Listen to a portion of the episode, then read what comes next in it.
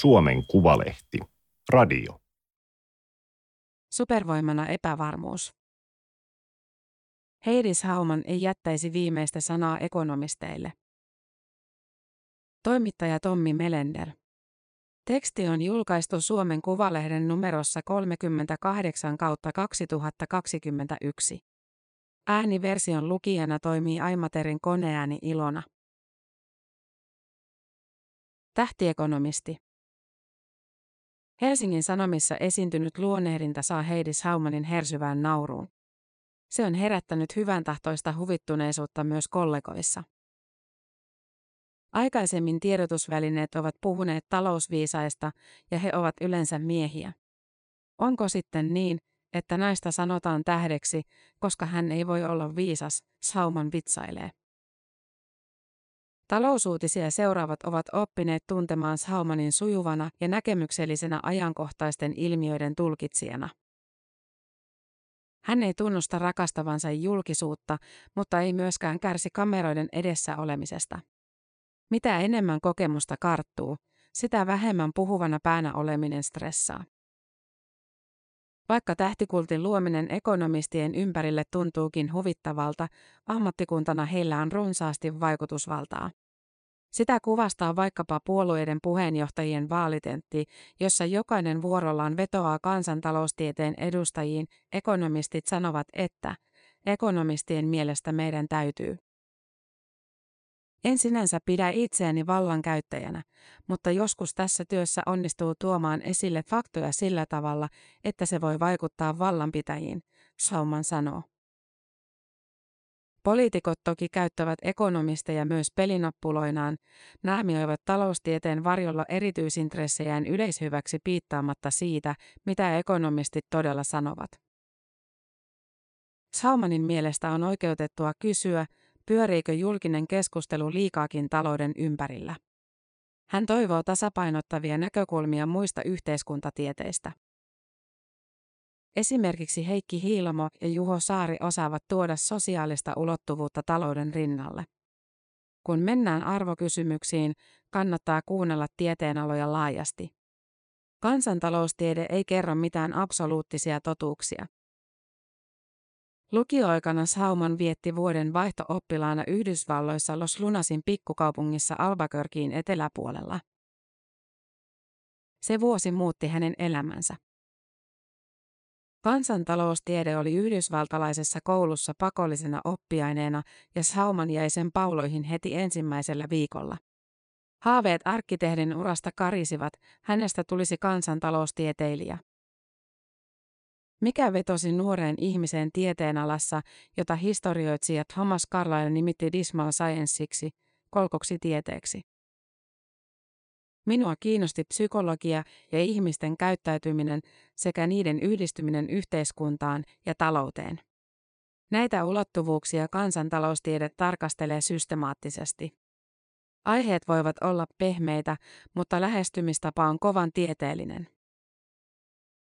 Sauman oli kouluvuosinaan enemmän matematiikka kuin kieli-ihminen. Se, että luvut ja kaavat eivät kauhistuttaneet, auttoi häntä astumaan kansantaloustieteen maailmaan, vaikka takaraivossa jäytikin epäilys, olenko sittenkään riittävän fiksu. Kauppakorkeakoulussa hän havaitsi, että miespuoliset opiskelijat eivät kärsineet itsevarmuuden puutteesta tai eivät ainakaan näyttäneet sitä. Ilmiö on tuttu käyttäytymistaloustieteestä, nuorilla miehillä on taipumus yliarvioida kykynsä ja ottaa liikaa riskiä. Sauman pitää epävarmuuden tunnetta positiivisena voimana. Se terästää ajattelua, estää tuudittautumasta pilvilinnoihin. Minulle on hyvin tärkeää, että tiedostan osaamiseni rajallisuuden. On hankittava enemmän tietoa ja pyrittävä ymmärtämään paremmin. Pidän etuoikeutena, että voin lähestyä työtäni tällä tavalla. Sauman myöntää, että kansantaloustieteessä on jotain maskuliinista. Kyse ei ole pelkästään mielikuvasta, sillä tilastojen mukaan naispuolisista professoreista ja tutkijoista vallitsee pulaa niin Suomessa kuin maailmalla. Ei tällaista tilannetta ole kukaan tietoisesti luonut, mutta ei sitä myöskään takavuosina tiedostettu. Nyt kun asia on esillä, ongelmaan voidaan tarttua. Hän vaikuttaa kolme vuotta sitten perustetun taloustieteen huippuyksikön Helsinki GSN johtoryhmässä. Eräs pohdinnan aiheesta on, kuinka houkutella enemmän naispuolisia opiskelijoita tutkijanuralle. Sukupuolijakauman vääristymiseen ei ole vain yhtä syytä. Osaltaan siihen voi vaikuttaa Saumanin opiskeluaikanaan havaitsema miesopiskelijoiden itsevarmuus. Kansantaloustiede on kova ala, jossa on vähän päälle liimattuakin itsevarmuutta niin opiskelijoilla kuin tutkijoilla. Esikuvien voima on vahva. Jos PKTn kasvusta ja valtionvelasta puhuvat televisiossa vain keski-ikäiset miehet puvuissaan ja kravateissaan, perinteiset mielikuvat maskuliinisesta tieteenalasta sitkistyvät.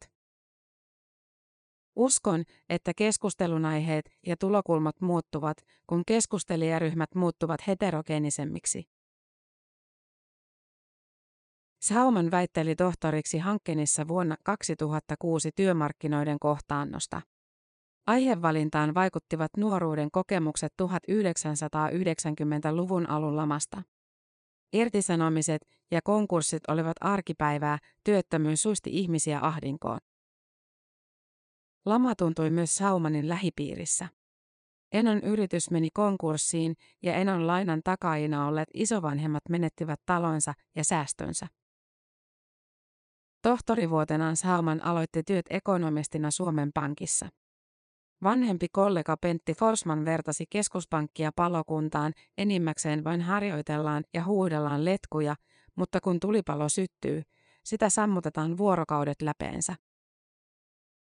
Eipä osannut Forsman tuolloin aavistaa, että maailmantalous oli roihahtanut.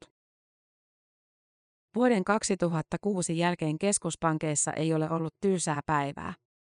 Koko ajan on hätätilanne jossakin, eivätkä keskuspankit ole pystyneet vetäytymään vanhaan rooliinsa, Sauman sanoo. Jotkut taloustieteilijät puhuvat keskuspankkikapitalismista. Vuoden 2008 finanssikriisin jälkeen keskuspankit ovat pitäneet maailmantaloutta pystyssä painamalla korot lattiaan ja pumppaamalla rahoitusmarkkinoille jättimäiset määrät elvytysrahaa. Yritykset irtautua oravan pyörästä ovat toistaiseksi epäonnistuneet. Jos keskuspankit vihjaavat elvytyksen vähentämisestä, sijoittajat käyvät rauhattomiksi. Sauman muistuttaa, että sijoittajien pitäisi olla iloisia, jos velkapapereiden ostot voitaisiin lopettaa ja korkoja nostaa, koska se kertoisi talouden tervehtymisestä. Voidaan kysyä, ovatko keskuspankit tehneet oikeita päätöksiä, mutta Euroopassa ei kukaan muu ole ollut niitä tekemässä. Poliitikot ovat parinkymmenen vuoden ajan laistaneet etenkin rakenteellisista uudistuksista. Vasta koronakriisi sai puhtia poliitikkoihin. Pahimmat lamaskenaariot väistyivät, kun valtiot ryhtyivät tukemaan finanssipolitiikallaan keskuspankkien rahapolitiikkaa. Sauman pitää pandemiaa malliesimerkkinä tilanteesta, jossa elvytyksestä ei kannata pihistellä. Kun kaikki valtiot hoippuvat kohti laskukautta, vetoapua ei ole tiedossa miltään suunnalta. Koronakriisin keskellä myös suhtautuminen velkaantumiseen näyttää muuttuneen löyhemmäksi. Taustalla vaikuttaa poikkeuksellinen korkotaso. Kukaan ei voi sanoa, kauanko tilanne jatkuu, mutta olemme olleet matalien korkojen regiimissä niin pitkään, että se on alkanut vaikuttaa laskelmiin ja kaavoihin. Suomen kannalta olennainen kysymys ei ole se, onko julkinen velkamme 70 vai 72 prosenttia BKTstä, vaan suunnitelma siitä, miten velkaa hoidetaan kriisin jälkeen. Saumania huolestuttaa suuren linjan puuttuminen. Nykyinen hallitus mursi budjettikehykset. Suomen Pankin jälkeen Sauman on toiminut pankkiekonomistina Nordeassa, Aktiassa ja Swedbankissa. Syyskuussa hän aloitti Danske Bankin tutkimusjohtajana. Uudessa työssä hänen vastuullaan on Danske Bankin tutkimus Suomessa, Ruotsissa, Tanskassa ja Norjassa. Asuinpaikkana säilyy Helsinki, mikä olisi Haumanille tärkeää. Perheen 9 ja 11-vuotiaat lapset viihtyvät kotikulmillaan Töölössä. Tuon ikäisille tutut koulut, kaverit ja harrastukset ovat tärkeitä. En usko, että tätä paikkaa olisi ennen etätöiden aikaa annettu suomalaiselle, jos toivomuksena olisi ollut kotimaassa pysyminen, Sauman sanoo. Työpaikan vaihdos toi poikkeuksellisen pitkän kesäloman, koska rahamaailman ammattilaisia koskevat kilpailukieltojen tuomat karanteenit. Vapaat päivät kuluivat etupäässä perheen ja vanhempien kanssa. Koiran kanssa kävelin pitkiä lenkkejä vuorotellen metsässä ja kaupungissa. Mökillä ensimmäistä kertaa elämässäni näin ahman, mikä oli upeata. Pankkiekonomistin työ poikkeaa kansantaloustieteen tutkijan työstä. Pankkien market-salit ovat täynnä hälinää. Ympärillä pyörii meklareita, jotka käyvät kauppaa ja puhuvat asiakkaidensa kanssa. Näyttöruudut syöksevät uutisotsikoita ja kurssikäyriä.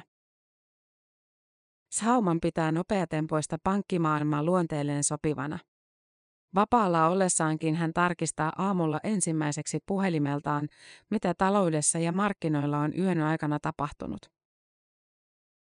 Ulkopuoliselle herää herkästi epäilyksiä, kenen suulla pankkiekonomisti puhuu.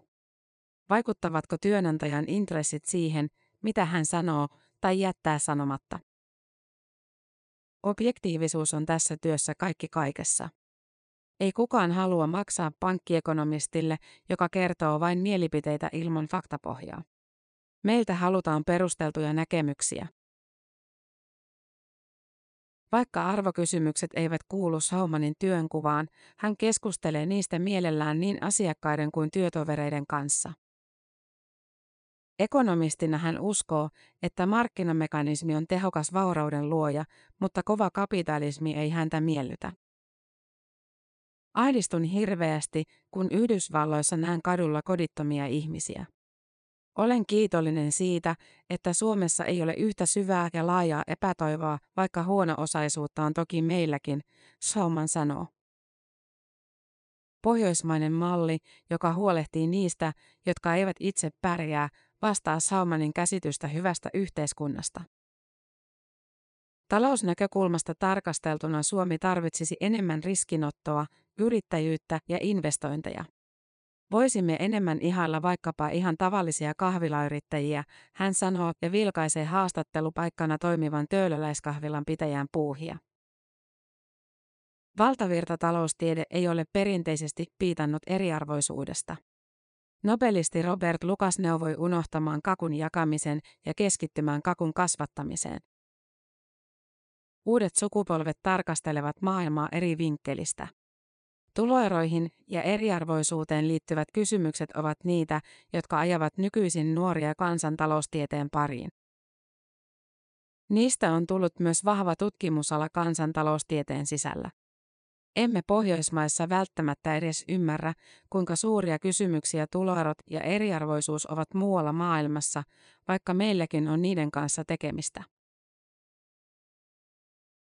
Tämä oli Suomen Kuvalehden juttu supervoimana epävarmuus. Ääniversion lukijana toimi Aimaterin koneääni Ilona.